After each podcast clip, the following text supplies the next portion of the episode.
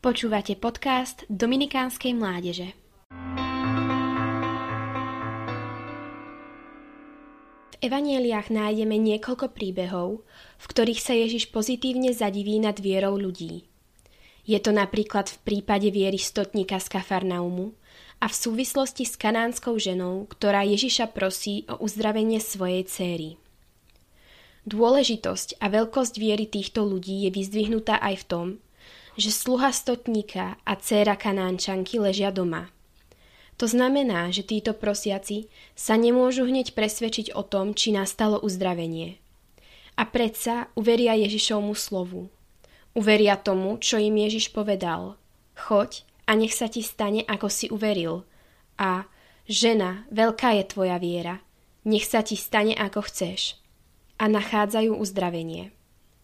A v tomto je veľký príklad – uveriť Ježišovmu slovu, uveriť účinku Ježišovho slova hneď teraz.